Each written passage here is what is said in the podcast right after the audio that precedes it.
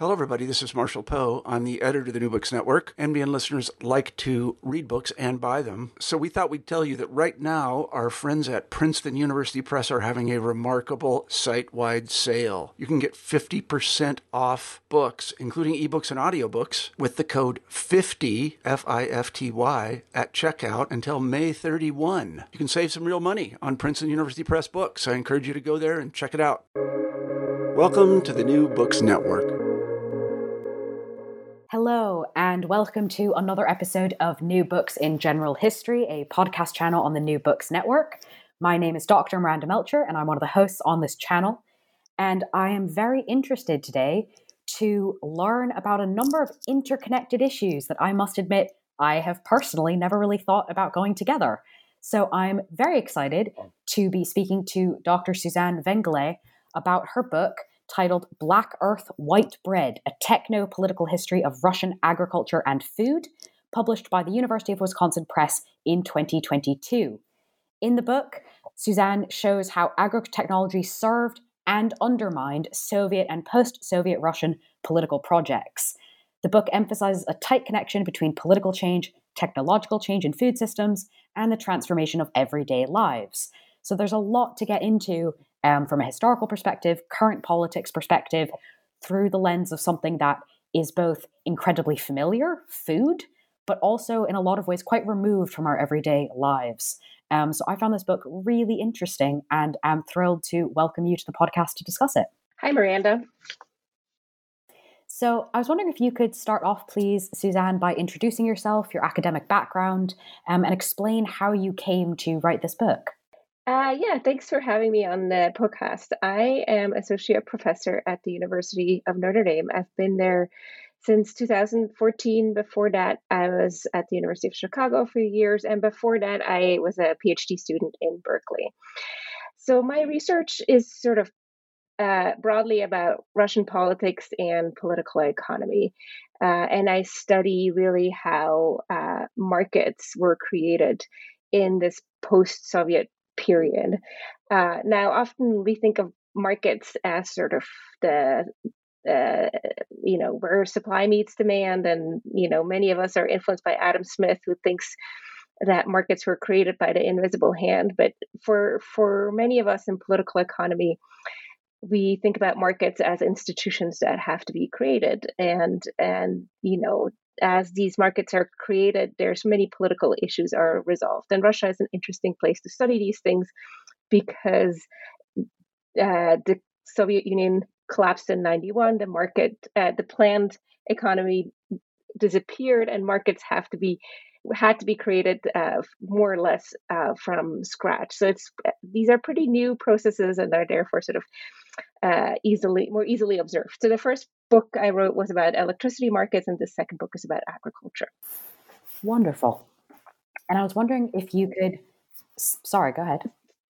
I forgot to answer your the second part of the question. How do you write this book? I, I guess I, you know, I'm interested in sort of basic basic things that everyone needs for for for sort of the modern life or just for living right so uh you know food um seemed to be a pretty pretty important topic and i guess i was living in berkeley at the time and california is a really an ag state and, and people are uh, preoccupied with with questions about where their food comes from so i started with a not, not knowing very much 10 years ago and have sort of dug in further into this sort of question how the Soviet Union and Russia produced food.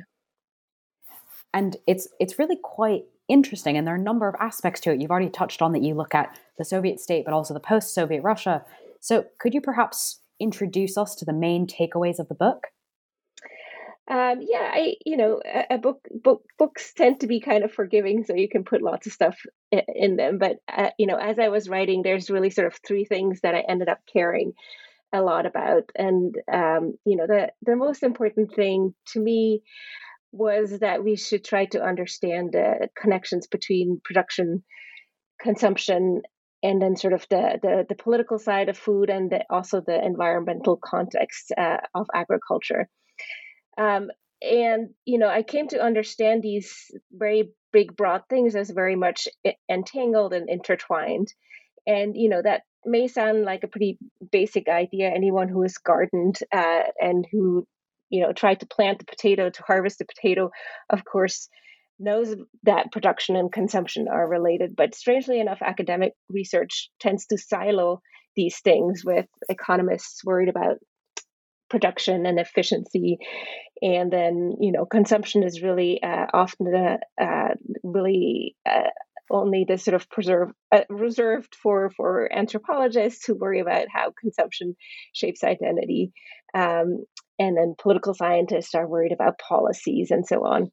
Um, and and really all all these studies uh, are are really valuable and and and insightful.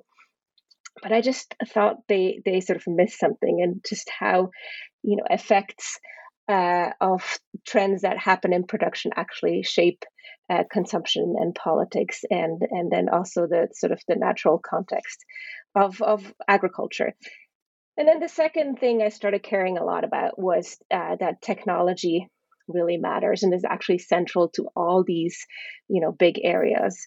Um, and you know technology uh, changed a huge deal uh, throughout the 20th century.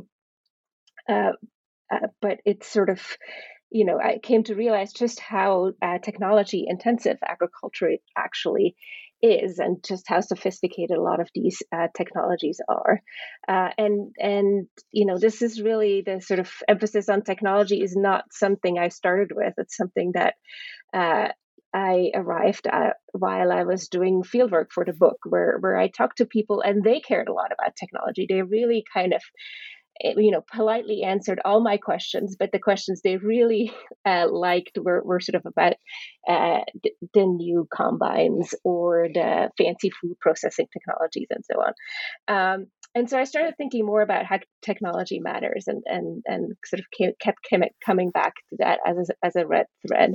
And then the third thing um, that uh, mattered to me was that you, just how much uh, historical events matter for how uh, agriculture uh, happens today in sort of Putin's Russia.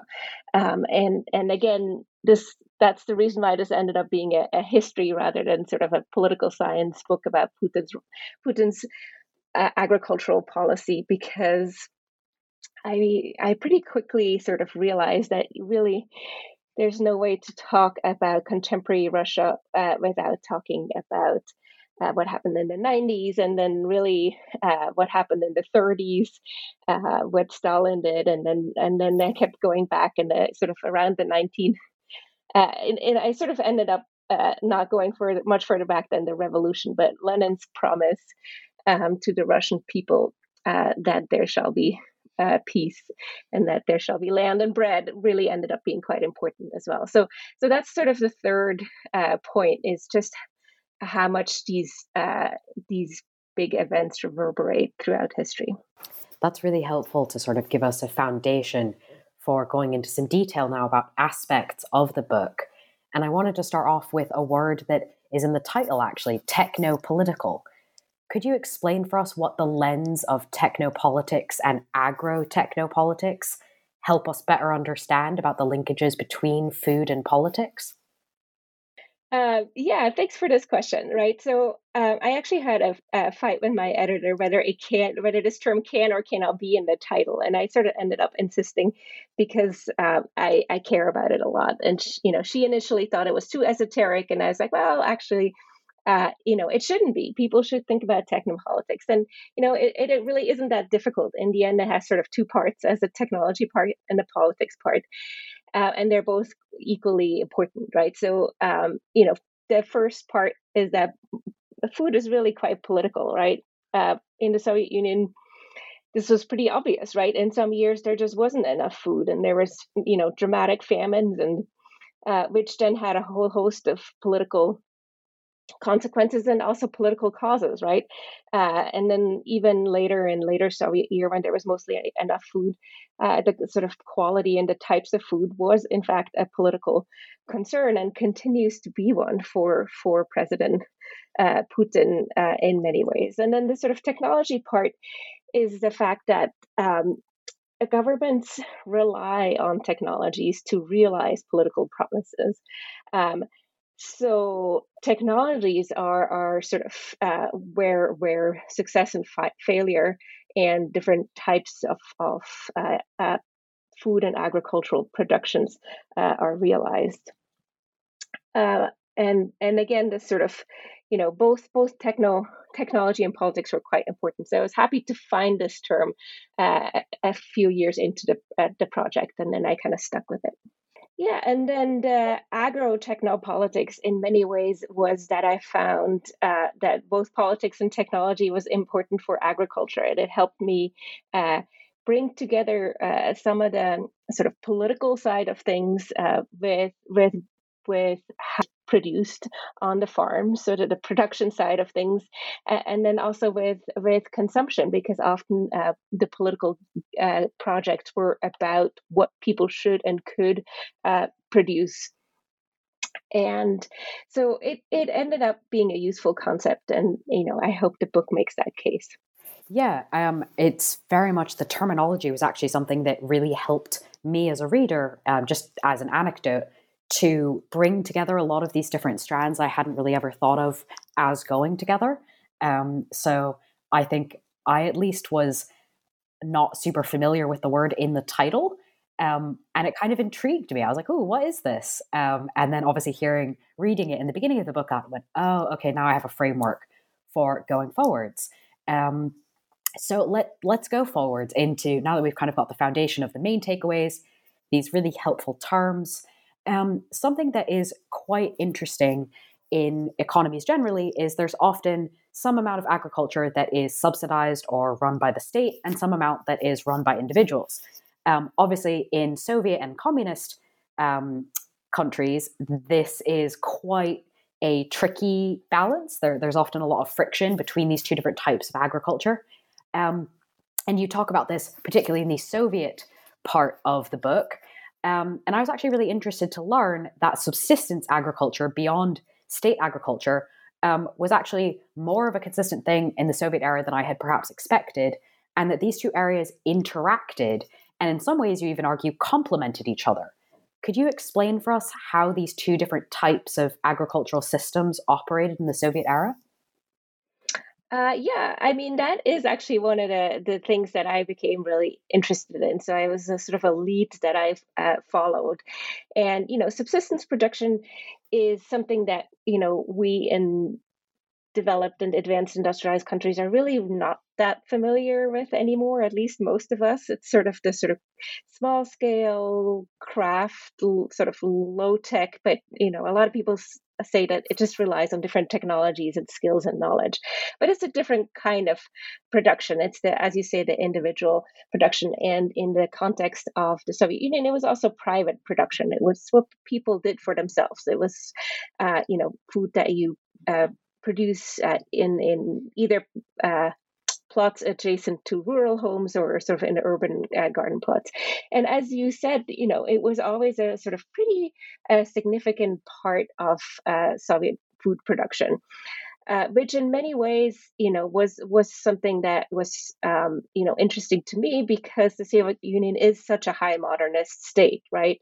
And you know the, collectivization was sort of very uh, you know brutal and total right? There was no real sort of room to uh, let people uh, farm uh, for themselves right? Uh, and the government the soviet government was uh, absolutely ideologically opposed to private production. They thought it was you know backward and not conducive to the state uh, the goals of this uh, soviet state uh, because it didn't produce for the industrial workforce right uh, so why then uh, did it persist? Why was it so important? Was really kind of an interesting uh, question, and in it seems that the the answer was that it was this kind of symbiosis, right? The collective farms and subsistence farms kind of relied on each other. So so in the you know bigger the bigger part is that subsistence production in many ways sort of picked up uh, where the plan failed, right? Uh, the planned economy and planned agriculture. And, you know, it turned out over the course of the 80 years of Soviet planning that it, it is quite tricky and quite challenging to have a plan to have a centrally plan uh, agriculture in a in a sort of a vast empire that the Soviet Union was, uh, with that stretches across many time zones and has such vastly different soil conditions. So the planned economy uh, succeeded in some ways, but in fact also failed in many ways. Um, so subsistence and, and collective farming came to sort of co- codepend and, and feed off each other. So subsistence farming. Uh, in fact, uh, relied on the collective so- uh, sector for many of its inputs. So the most basic uh, one was uh, labor, right? Collective farm workers um, uh, worked uh, also in, on garden plots, but then also things like tools, uh, seeds, uh, animals, and, and sort of many other things, right? So subsistence farming thrived in the Soviet Union because it was sort of a sort of uh, I don't want to say add-on, but it was sort of connected to to collective farms, um, and then subsistence uh, the the collective farms actually you know uh, benefited from subsistence farming because in some in in many ways initially the collective farms didn't really reward collective farm workers right? Under stalin uh, collective farm workers were paid once a year a, a, very nominal amount so they couldn't have survived were it not for subsistence farming um, and so, eh, more generally, uh, subsistence farming really just kept people alive during uh, the years of crisis. And there were several uh, in Soviet history, starting in, with the Civil War. Subsistence farming was really important in World, World War II, and then again in the 80s and again in the 90s. So it was the, a kind of insurance mechanism um, and you know what's happened to it in the in the sort of last 20 years is quite interesting uh, in the sense that the the agricultural uh, policies under Putin have sort of made it disappear, uh, but nevertheless, it's still in recent memory for many people. So I'm I'm wondering if it can come back, uh, possibly as we are headed into a new crisis, as Russia is headed into a crisis right now.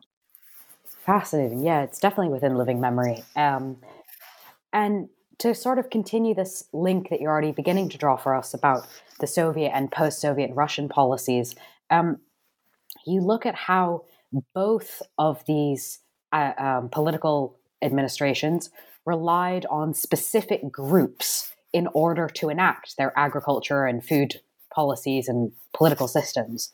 Um, can you explain how, even though the groups they relied on are perhaps quite different, how this idea of picking up specific groups and kind of getting them on side in order to make this happen was actually quite similar during the Soviet and post-Soviet time?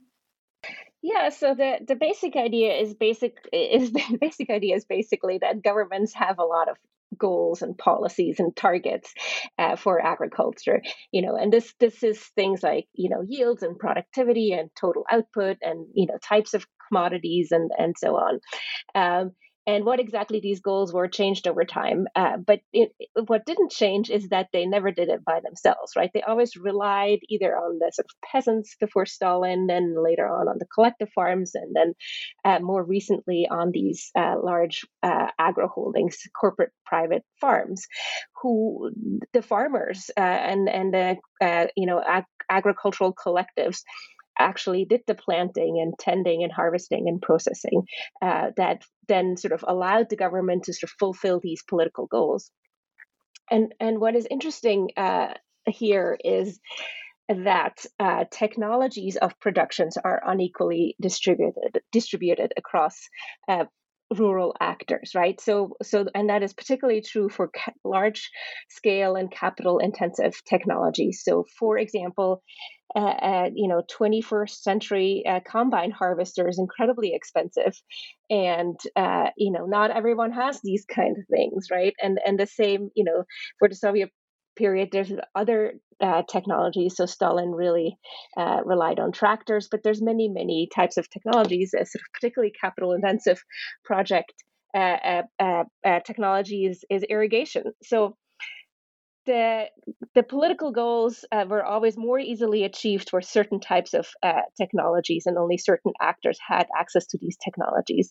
So that's where where we see that governments sort of rely on particular actors, and and this is particularly obvious in the Putin period, where only the sort of very large uh, vertically integrated agricultural corporations have access to capital and, and the kind of uh, technologies that have allowed Putin to to uh, pursue the, the, his goals for technology.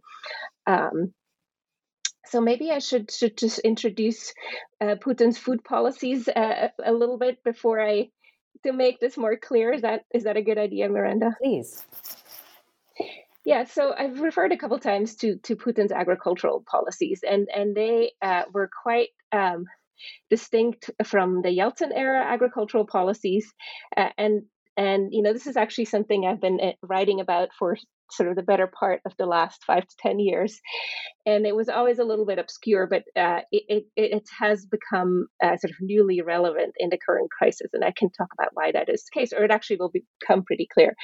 So uh, the 90s were sort of a disastrous period for um, Russian farm and also for farms everywhere, everywhere else in the in the post-Soviet period, uh, because privatization and liberalization were just so uh, uh, difficult, uh, and a lot of farms collapsed, agricultural output collapsed, uh, farms went went bankrupt, um, and so Russian ag- Russian agricultural output was far below uh, in the mid 90s and late 90s was far below what it had been in the late Soviet period. So, so when Putin comes to power in, in 2000, um, he has what's called the uh, adopts what he calls the food sovereignty agenda or the food uh, security agenda, and he basically wants to strengthen Russian domestic agriculture, sort of restore uh, Russia's role as the breadbasket um, for for the rest of Europe and and the world. Um, so the food security agenda has basically two components. One is to produce enough food to prevent food price inflation in Russia. Food price inflation was one of the issues that made Yeltsin really, really uh, unpopular because the Soviet Union had stabilized prices for for food for decades, uh, and so you know pensioners and teachers on a fixed budget just were, were basically sort of puzzled and shocked uh, that they couldn't afford basic foods. Um, and so Putin wants to strengthen domestic production to be able to uh, stabilize domestic food prices. And the, the international aspect of the food security uh, agenda is perhaps even more important. And it's about um, weaning Russia off Western uh, imports. So in the 90s, uh, as Russian agriculture uh, was in crisis, Russia started importing uh, pretty much uh, uh, all kinds of agricultural commodities and, and food products. And so the, the food security agenda was, was in essence a kind of import substitution agenda to sort of make sure Russia would not, in the long run, depend on food imports from uh, other countries and, and primarily the, the West. Uh, and so uh, this there's a this is sort of an overarching policy agenda, sort of what he calls a national priority project, uh, and and it was implemented through a series of actually concrete uh, policies like uh, subsidized credit, um, import, uh, sorry, export uh, subsidies and, and import restric- restrictions and tax uh, benefits and so on. Um, and and sort of initially there wasn't a lot of money in in sort of uh, the Russian budget to to deal with that. But as the first eight years of the Putin presidency were were one of economic growth and r- rising oil prices, the Russian government really ended up supporting agricultural uh, producers quite a bit. And they strengthened during this initial time, and then uh, they became quite um, successful and profitable over time. So, how then, eh, with this sort of political background, this obviously strong emphasis on a policy level, how have these agro holdings changed the food system in Russia? Yeah, so the agro holdings were this sort of, you know, favored privileged partner of the Putin uh, governor, government.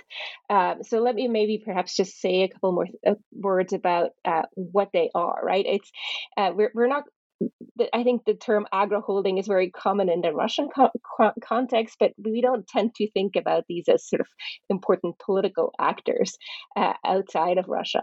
So they are basically vertically integrated agricultural corporations, right? They're very large. They they tend to uh, uh, they you know they they uh, do basically large scale industrial farming and processing uh, in in Russia and many other um, post-Soviet countries, uh, and so they're they're agricultural corporations in, in the way that we know them from other contexts, but they're actually more vertically integrated uh, than than in other countries. So that means they own the land, they um, uh, they uh, produce the seeds to uh, produce the uh, grains, or uh, if they're if they're specializing in meat production, to produce the feed, to produce the uh, to feed the animals, to you know, and and so on, right? So they also deal with processing and then you know end up you know having their own brands and actually some of them even have their own stores right so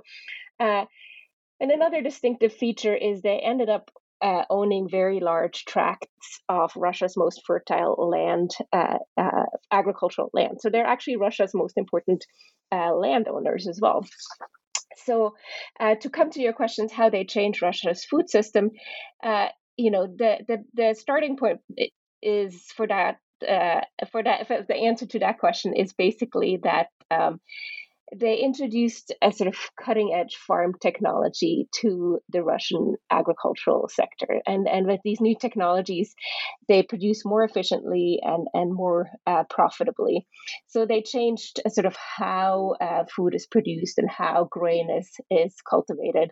Um, and then they also just, um, you know, uh, uh, contributed to to producing more right so there's more of certain commodities that are produced which which you know is reflected in overall production numbers but it's also uh, has shaped exports right so um, agri holdings agro holdings are really the actors uh, that have uh, contributed to um, the sort of global integration of the Russian food system. So this is a little bit of a tricky uh, a tricky business because I just said that uh, Putin wanted to um, you know reduce dependence on the west so it's it's a little bit tricky that you know on the one hand russia's dependence on foreign imports is reduced but agro holdings are actually pretty global companies uh, in the sense that uh, even though they produce more of the bulk commodities, uh, at least initially they imported a lot of the the, uh, the technology and also some some capital from uh, abroad uh, from abroad, right? So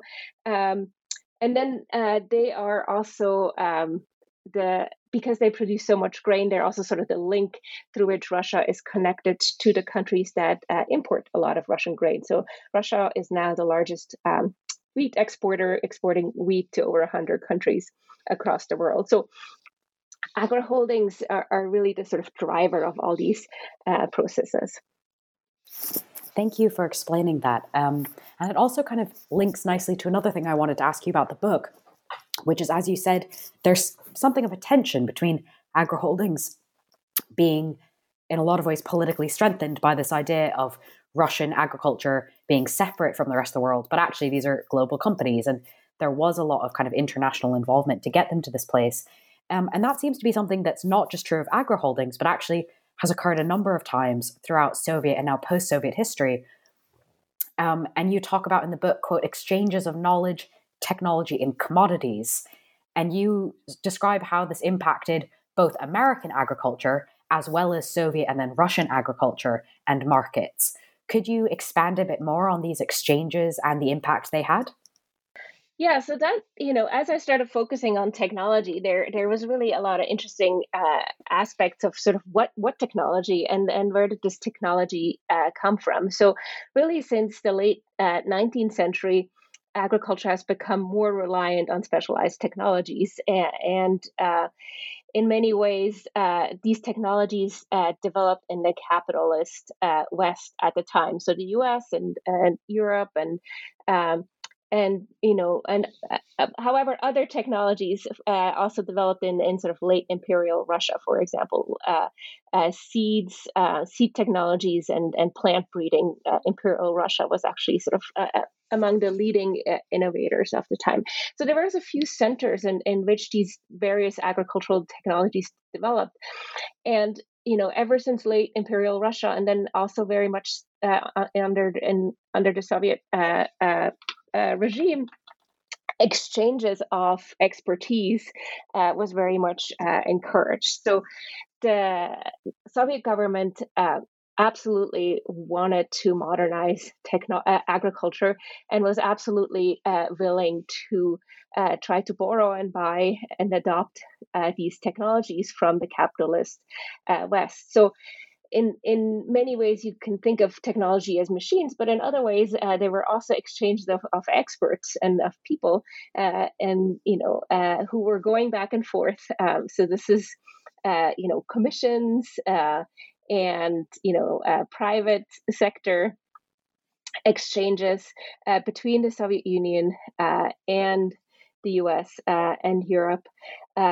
Uh, of, uh, in, in all kinds of areas, and you know the the areas of technology technological exchange evolved over time, and there was there was periods of ruptures and periods of more intense exchange. So the Ford Corporation and uh, a Soviet uh, counterpart um, met in the in the uh, earliest 20th century.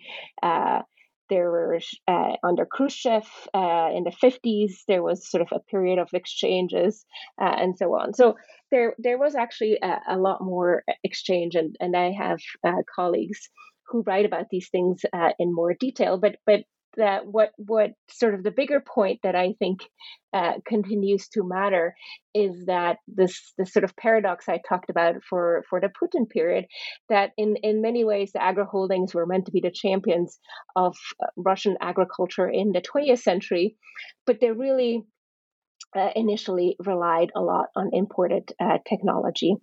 Um, and and uh, the the question, of course, uh, is now is to what extent they still rely on imported technology. So for the, maybe the last 10, 15 periods, the Russian government has really urged all agricultural producers to source technology domestically and and some of them have complied and and the compliance was easier in some areas of agricultural technology and it was just harder in in other areas um, and sort of to what extent this sort of domestication or nativization of agricultural technology uh, was complete is really something we'll find out, right? We'll find out now how much um, Russia still relies on foreign technology. Fascinating.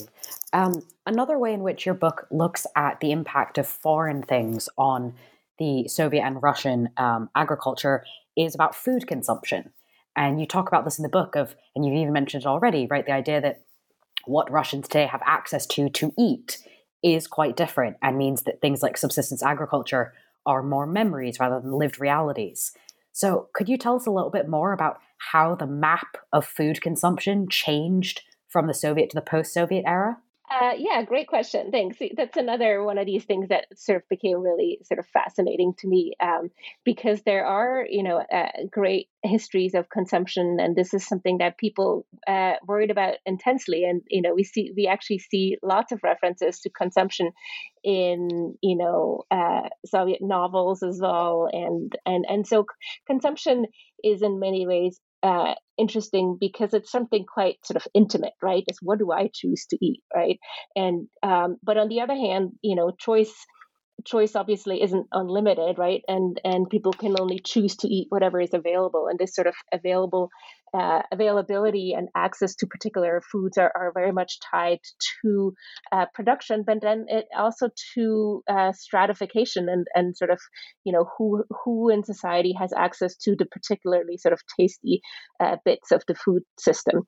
So uh, as as you probably know, the Soviet Union was was had relatively more income inequality than than capitalist society, and it was obviously a society that was striving for for uh, equality in a number of really important. Um, respect but it turns out that actually consumption uh, was always uh, stratified right and so there were for example um, special stores for uh, nomenklatura um, elites. And you know, initially these stores were were uh, uh, re- reserved for uh, party officials who had access and had special currency uh, to buy in these uh, stores. And then, sort of over time, as uh, more Soviet citizens could go abroad and have foreign currency, they were just they they became these sort of foreign currency stores where, where imported food items could be could be purchased. Uh, and then uh, even in you know the Soviet Union had restaurants, and and some restaurants uh, received uh, more. Uh, uh, favorable treatment in, in sort of the, the, the more tasty bits of meat and the fresher vegetables and so on. And, and, and so these kinds of hierarchies were really quite elaborate. So, for example, the the industries that were politically more important, such as defense uh, industries, had canteens that were better supplied than canteens uh, from light industry and so on. So. Uh, so there was a sort of you know political industrial uh, stratification as well and then there was obviously also a geographical uh, stratification that in the sense that the big cities were always better supplied. Uh, you know, uh, often uh, people in sort of little provincial towns uh, couldn't buy meat, and that is then also how uh, subsistence agriculture filled in the gap, right? So the the but you know as we as we look back sort of from the uh, early 21st century to the 20th century, the sort of uh, you know local locally produced craft uh, foods are often what is most valued, right? So people who actually had access to uh, subsistence production actually sometimes ate better than urban citizens uh, who didn't. So so it's really quite interesting how sort of uh, you know what what is valued has changed over time, but also uh, who had then access to to these things. And so one important thing that changed between the Soviet and the post-Soviet period is uh, how prices worked, right? So one of the things that uh, distinguished Soviet from post-Soviet consumption is that in the Soviet period, as I mentioned, food prices were kept relatively uh, stable, right? This was actually a political goal uh, to not raise prices for food for various um, political reasons that I uh, won't go into. But but this obviously changed in the post-Soviet period, uh, and so in the Soviet period, access was granted uh, through sort of either those political uh, priorities or through informal networks, right? Uh, there's a lot of informality in the Soviet planned economy. So if you knew somebody who knew someone high up or who ran the store, so networks uh, gave gave people access. Um, in the post-Soviet period, it it uh, it, it sort of uh, changed a bit in that more food uh, was available, or it changed actually quite dramatically. That uh, especially over time, and especially with the P- Putin period, more food was available, but food was priced differently, right? And it sort of, uh, especially in the in the uh, initial period, uh, uh, on some pri- some foods were really expensive and entirely inaccessible for many people. And so under Putin, more high quality foods became available for a larger uh, group of citizens, uh, but price still works to stratify access. And some foods are incredibly expensive and not available for the majority of Russians.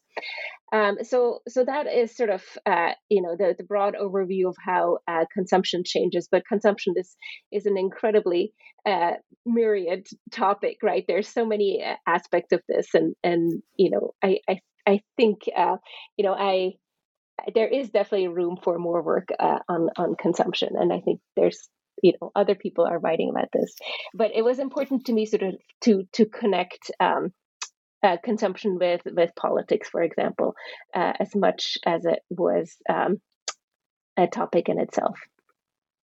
Yeah, so thank you for explaining that, and as well, kind of implicitly describing differences in food insecurity um, as well between the two periods, which is quite interesting in terms of kind of what we might expect. The idea, as you said, that subsistence agriculture might mean that people have access to more food than people in cities um, at different times. So it's really helpful to hear how things change around consumption and insecurity. Um, to move to a different part of your book, because unfortunately we cannot go into every single detail, so we're doing a kind of quick tour of the book. Um, you talk a lot about um, animal breeding and the importance of animals, um, and also the fact that we don't often study them as part of uh, agricultural processes, and especially techno political processes. Um, so, can you explain for us why you argue that, quote, a critical aspect of the shift from Soviet to post Soviet planned and animal breeding, plant and animal breeding, is the changing emphasis on local context? Yeah, so this was really uh, something uh, that um, I I didn't expect to write about, right? So uh, uh it came about the sort of question of how how can I write about agriculture's uh, connection to the natural environment, right? So I, I, I had a strong intuition and sense that you know the natural environment and you know you know soils and climate and plants were incredibly important to this uh, story and so sort of the the sort of bigger question how do humans relate to uh, nature through agriculture was this this thing that I wanted to write about. But I, you know, as as the this is an enormous topic, I sort of was was casting about and looking at different ways to to approach this. And then, you know, sort of seed and plant and animal breeding sort of uh, you know emerged as this as this really interesting way to think about um, the sort of human nature uh, nexus, or what I call human nature nexus uh, in agriculture because it was both, you know, about nature, right? Uh, you know, grains are, uh, you know, wheat is a grain and a grain is is a grass, right? And then the same thing for for you know, uh, uh, meat, right? Meat is is an animal, and an animal is is just sort of um, part of nature, right? And so what what turned out is that uh, you know the planning bureaucracies and the state and and later the the sort of uh, Russian government had all kinds of ideas about what kind of animals and what kind of plants would be particularly helpful and useful, right? And so uh, plant breeding is sort of the way in which uh, the state tries to steer or shape uh, nature in a very sort of concrete uh, way. So, so I started looking at breeding goals uh, for the Soviet and the post-Soviet period, um, and you know, there's there's just you know these are vast archives of plant breeders and and and and you know the wheat breeders and the potato breeders. They're they're their own communities and they have their own journals and their own concerns and their own institutions. So those are this is a really rich area to look at. And then I, one of the things i just noticed is that soviet animal breeders paid a lot of attention to uh, the natural environment and the different climatic conditions and the different uh, locally situated breeds, right? So there, uh, there's sort of the the concern about preserving local breeds at the same same time uh, as the concern about increasing uh, the efficiency of these breeds, for example, right? So, you know, Soviet uh, pork breeders, just for example, cared about how fast a little piglet put on weight and how many days until uh, these piglets reached slaughter weight. But it also they also cared about how well they could deal with for example, cold uh, environments, or uh, for the example of, of plants, if they could deal with short breeding, um, uh, short um, seasons uh, because of long winters and so on. So, so Soviet um,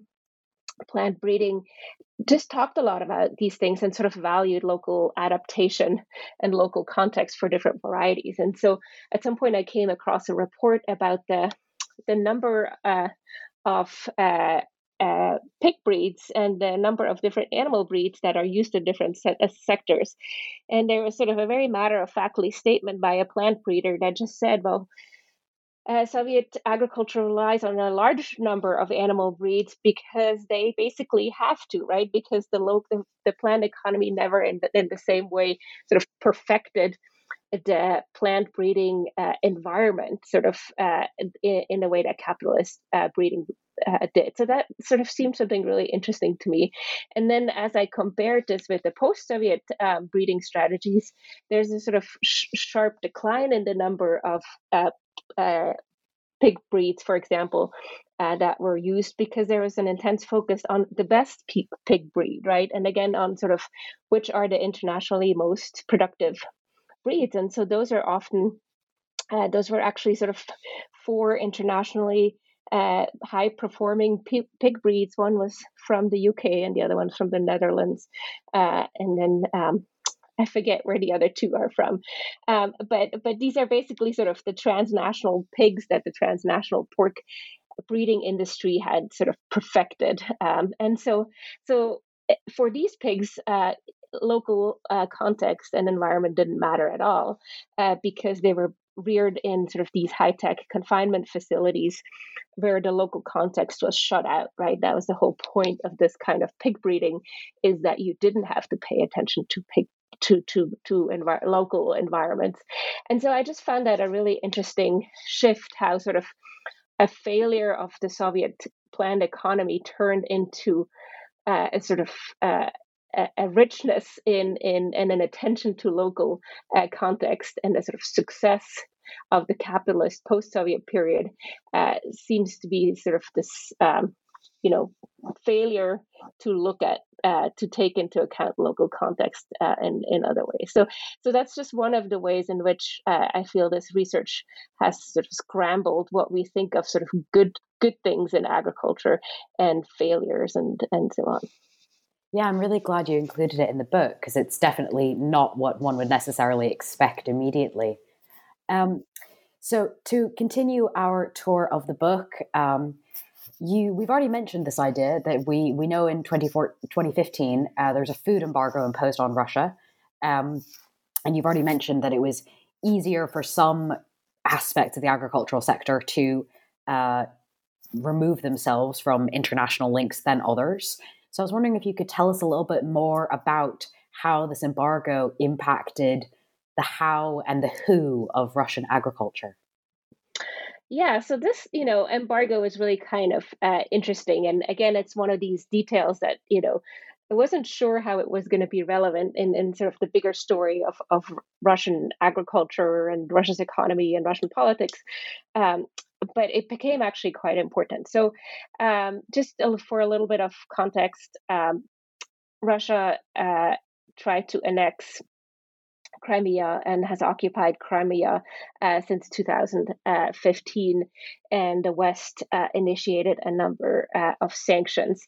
And so the food embargo was Russia's reaction to these uh, mostly financial and elite sanctions at that time. So it was kind of an odd response because it was clearly something that Russia cared a lot about, uh, but it was sort of a, uh, uh, you know, not not a sort of reciprocal sanction. Um, so it was about uh, basically keeping out Western food. Um, and um, you know, a number, uh, it included uh, mostly uh, the US and, and Western Europe, uh, but a, a, number of these countries had imported a lot of food. And so, just again, for a little bit more context, uh, the Russia had joined the WTO in 2010 and had under the WTO obligation uh, had a few, few a little bit of time to remove uh, trade sanctions, but sort of by the sort of uh, you know 2012 or so, a lot of Russian uh, producers were were were uh, not happy that uh, uh, some Russian agricultural sectors were not protected anymore. So the food embargo was sort of this convenient way to uh, protect Russian producers again. And so predictably, it strengthened a lot of Russian producers. Uh, it also, uh, a second effect was that it shifted the source of import, right? So Norwegian uh, French cheese and Norwegian salmon were replaced with uh, either uh, Russian fish or Belarusian uh, dairy. So Belarus was in fact a big winner, and uh, a number of uh, sort of Central Asian countries started importing more. Um, fruits and vegetables to Russia, for example. So the the embargo kind of reshaped how Russia was integrated into global uh, food markets. Um, and and in terms of the the what uh, initially, it sort of depended how quickly Russian producers could scale up production and respond to these new opportunities. And so at the time, the Russian government had already supported poultry and pork producer for quite some time. So poultry and pork producers were basically ready to jump at the occasion and, and sort of produce uh, vast uh, quantities of, of uh, you know, chicken and chicken became sort of this big uh, uh, food for for all kinds of fast food outlets too right? So it also changed uh, you know i should have mentioned that uh, earlier on in the sort of how the agri holdings changed consumption because agri holdings basically produce food for fast food companies and they they you know gained tremendous popularity and and were sort of booming during this time. But anyway so chicken and pork uh, benefited from the embargo.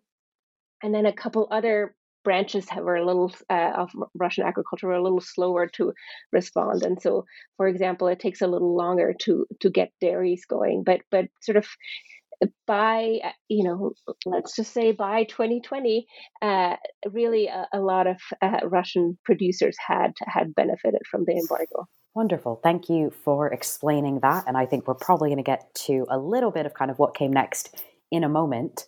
Um, but so far I've kind of mentioned a number of areas that I was surprised by uh, reading this book and definitely learned from.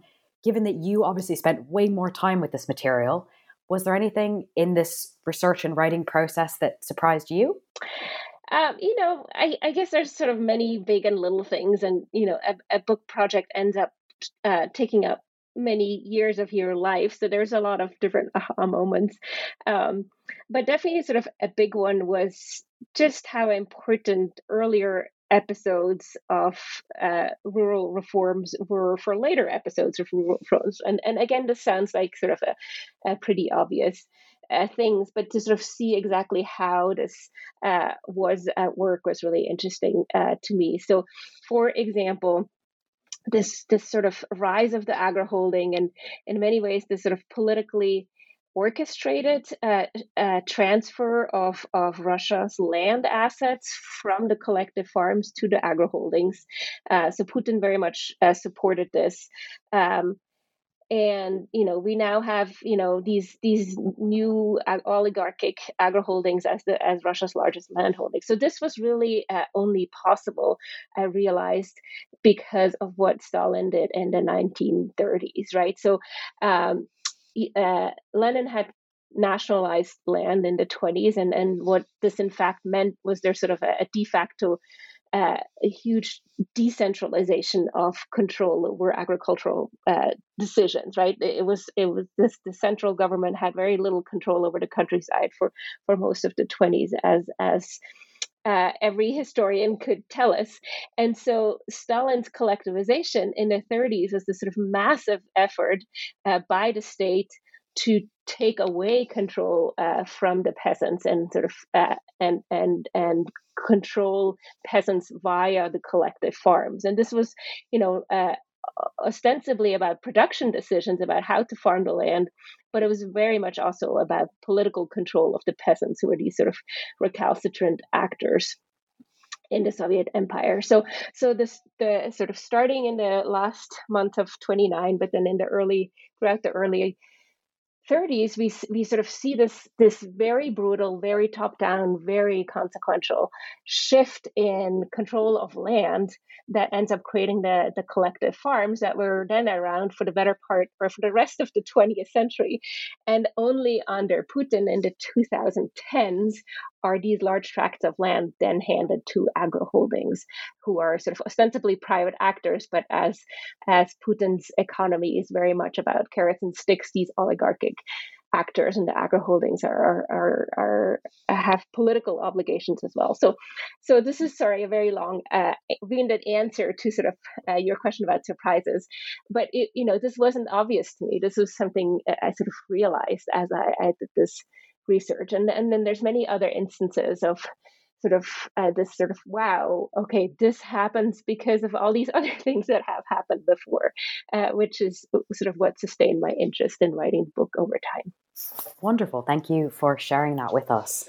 Um, and to, for my traditional last question which i think in your case might be a bit unusual um, now that this book has obviously been published I imagine you're probably working on something now or your next project. Um, but I'm guessing that given the content of this book, you're also probably involved in some discussions about the current conflict in Ukraine and how food and agri-politics is involved there. Yeah, so you know, one project leads to the other. I think that's a very common story, but but definitely, you know, some of these projects have now had to take a back seat, and others are just very much uh, with me. So, one of the projects I had was was uh, to look at how all of these things uh, uh played themselves out in other post-Soviet countries, because the book is very much about the Soviet period, and then tracks uh, trends in uh, the Russian Federation, right, and Putin's Russia. But obviously, there's uh, uh, all the other uh, post-Soviet countries had had different trajectories, right? They had in many ways shared starting points in terms of collective farms and collectivization.